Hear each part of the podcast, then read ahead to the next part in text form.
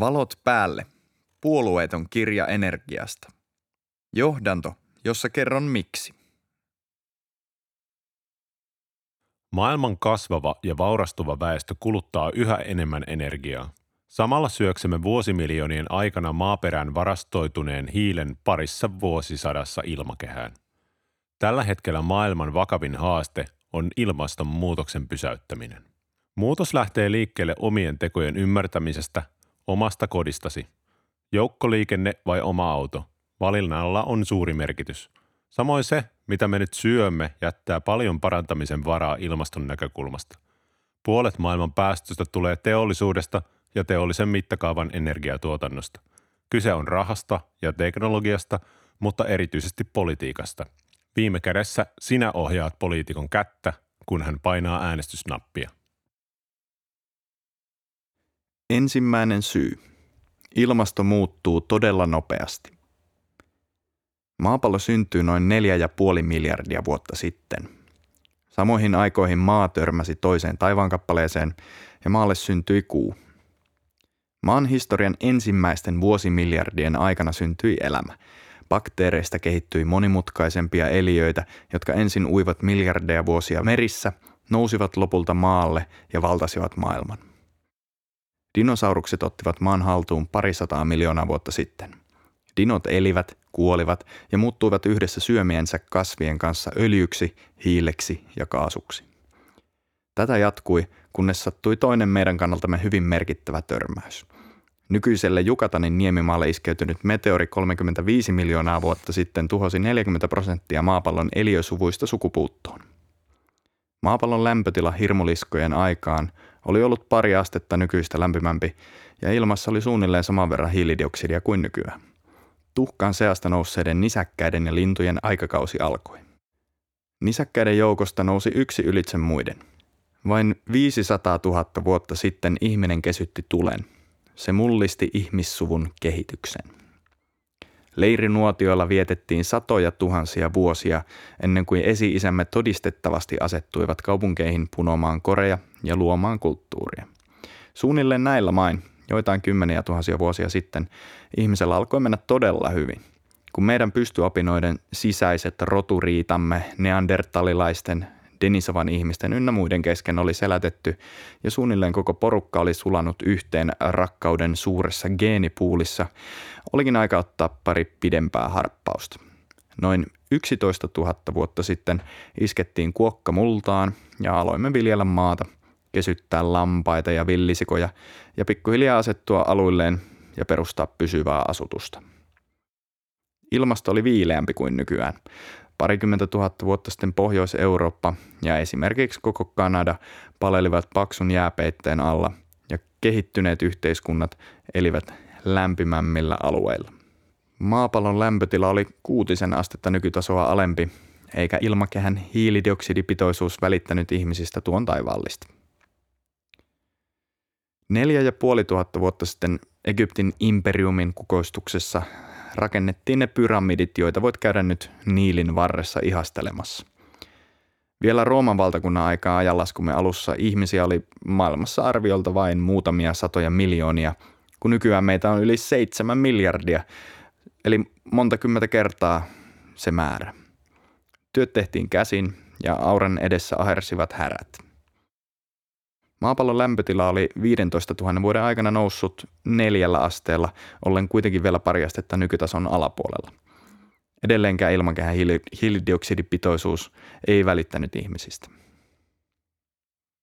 Vain 200 vuotta sitten ihminen keksi alkaa polttaa hiiltä, kaasua ja öljyä, jotka olivat syntyneet vuosimiljoonia sitten maankuoren paineessa dinosaurusten aikakauden kasvi- ja eläinkunnan fossiloituneista jäämistöistä, fossiilisia polttoaineita siis – Teollisen vallankumouksen jälkeen hiilen, kaasun ja öljyn käyttö on saanut hiilidioksidin ja muiden kasvihuonekaasujen määrän ilmakehässä kasvamaan nopeasti. Kansainvälinen ilmastopaneeli arvioi, että hiilidioksidipitoisuuden tuplaantuminen ilmakehässä nostaa maapallon keskilämpötilaa vähintään puolitoista ja toisaalta enintään neljä ja puoli astetta. Tiedeyhteisön mukaan pahimmilta seurauksilta vältytään, mikäli lämpeneminen saadaan rajoitettua alle kahden asteen. Välitön globaali toiminta voisi saada lämpenemisen jäämään noin puolentoista asteeseen. Nykymenolla maapallon keskilämpötila saattaa nousta jopa yli neljä astetta. Toisaalta, jos Pariisin ilmastosopimuksen tämänhetkiset eri maiden lupaukset päästövähennyksistä toteutuvat, lämpeneminen rajoittuu arvioiden mukaan 2,7 asteeseen.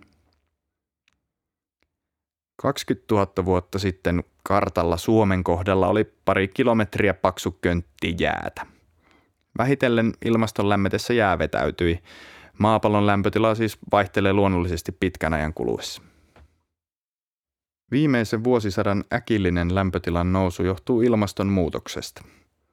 Ilmastonmuutos taas aiheutuu ilmakehän lisääntyneestä hiilidioksidista ja muista kaasuista, jotka aiheuttavat kasvihuoneilmiön.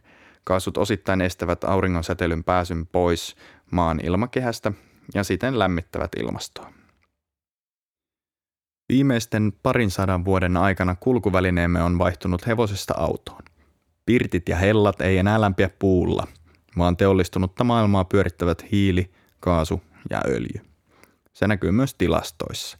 Suurimmat teollisuusmaat, viime vuosisatojen menestyjät, komeilevat myös eniten päästöjä aiheuttaneiden kisan kärjessä.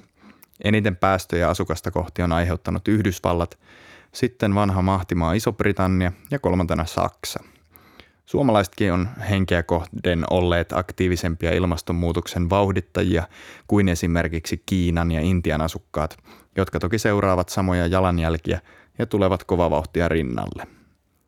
Kiinan päästöt asukasta kohden ohittivat itse asiassa juuri EUn päästöt. Toisaalta Kiinan ja muiden kehittyvien maiden panostukset uusiutuviin energiamuotoihin ovat myös suuria – vaikka suuria vesivoimainvestointeja ei laskettaisi mukaan, vuonna 2015 kehittyvät maat investoivat absoluuttisesti enemmän rahaa uusiutuviin energiamuotoihin kuin kehittyneet maat. Näistä investoinneista 95 prosenttia kohdistui aurinko- ja tuulivoimaan. Investoinnit energiatehokkuuteen ovat globaalisti koko luokaltaan yhtä suuria kuin uusiutuvan energian investoinnit. Kasvusta huolimatta uusiutuvista lähteistä tuotetaan yhä vain kymmenes maailman sähköstä. Luku on vielä pienempi, jos tarkastellaan kaikkea energian käyttöä. Siksi maailman päästöt jatkavat kasvuaan, vaikka uusiutuviin investoidaan kaksi kertaa suurempia summia rahaa kuin fossiilisiin energiamuotoihin. Toinen syy. Fossiiliset polttoaineet loppuvat. Dinosaurukset elivät ja kuolivat kymmeniä miljoonia vuosia sitten. Vuosimiljoonien aikana muodostuneet hiili, öljy ja kaasu, eli fossiiliset polttoaineet ovat varastoineet itsensä maan historian aikana kasvien sitoman hiilen. Vaikka öljystä puhutaan dinomehuna, öljyssä on hyvin vähän dinosaurusta itse asiassa mukana. Valistunut arvaus miljoonien vuosien takaisista tapahtumista viittaa siihen, että öljystä jopa yli 95 prosenttia olisi syntynyt merten pienten organismien kuoltua ja kasauduttua kinoksina meren pohjalle.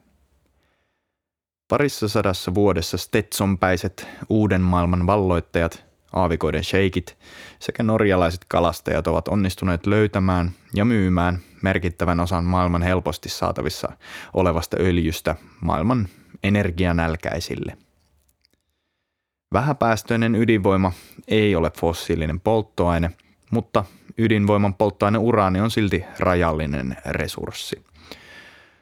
Arvion mukaan nykyinen kulutus riittäisi reaktorien voimalähteeksi noin 150 vuoden ajan.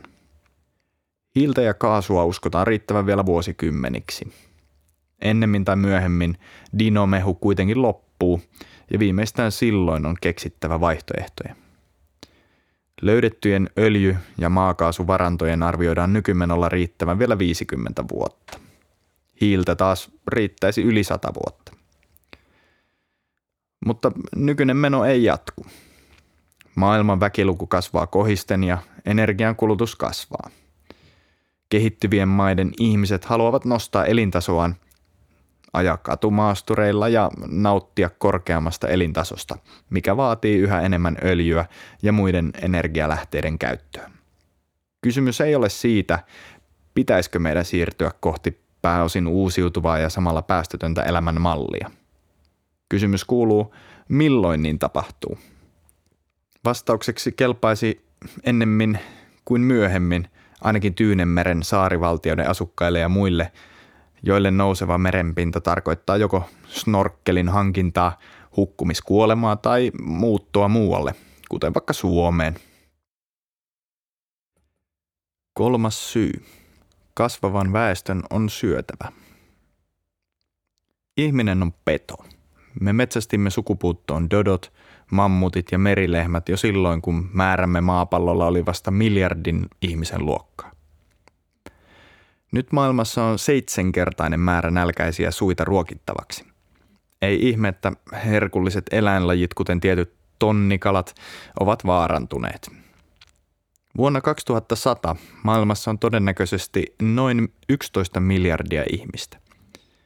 Sen lisäksi, että kaikkien on syötävä, on väestön kasvussa muitakin haasteita. Merkittävimpiä ovat vaikutukset ympäristölle ja maailman taloudelle, äitien korkea riski kuolla synnytykseen sekä suuresta nuoren väestön osuudesta aiheutuva poliittinen epävakaus alueilla, joilla väestö kasvaa nopeasti. On myös todettu, että syntyvyyden lasku edesauttaa valtion taloudellista hyvinvointia. Esimerkiksi Etelä-Korea ja Taivan ovat viime vuosikymmeninä kyenneet rajoittamaan väestön kasvua ja ihmiset ovat päässeet nauttimaan nopeasta tulojen kasvusta.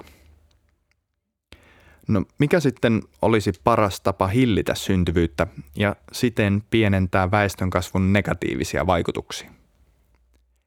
Tehokkaimmaksi tavaksi on todettu vapaaehtoiset perhesuunnitteluohjelmat – joiden tärkeänä osana on naisten koulutusasteen nosto. Intian köyhillä alueilla on saatu pienennettyä syntyvyyttä jopa puoleen valistamalla ihmisiä ja tuomalla ehkäisyvälineet kaikkien ulottuville. Väestönkasvua voisi yksin Afrikassa hillitä tällä tavoin merkittävästi ja rajoittaa väestönkasvua vuoteen 2100 mennessä jopa miljardin ihmisen verran. Tästä huolimatta Saharan eteläpuolisen Afrikan väestö tulee kolminkertaistumaan tällä vuosisadalla. Vahvaa kasvua tapahtuu myös Kaakkois-Aasiassa. Maailman väkiluku kasvaa vääjäämättä vielä useita miljardeja, ja näidenkin ihmisten on syötävä. Ruokaa kyllä riittää jo nyt, mutta köyhyyden vuoksi ihmisillä ei ole varaa ostaa sitä – Näistä syistä köyhyyden torjuminen ja koulutus ovat erinomaisia tapoja varmistaa hyvän elämän mahdollisuus mahdollisimman monelle. Samalla väestönkasvun hillitseminen auttaa ilmastonmuutoksen hillinnässä, koska maapallon täytyy kantaa kohtuullisemman väkiluvun kulutus.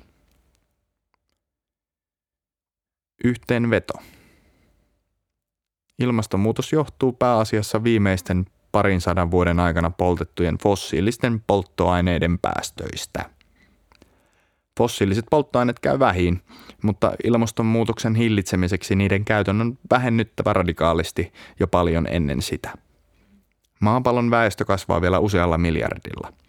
Väestönkasvun hillitseminen muun muassa naisten koulutusta edistämällä on merkittävä tapa vähentää ihmisten aiheuttamia kasvihuonekaasupäästöjä tulevaisuudessa.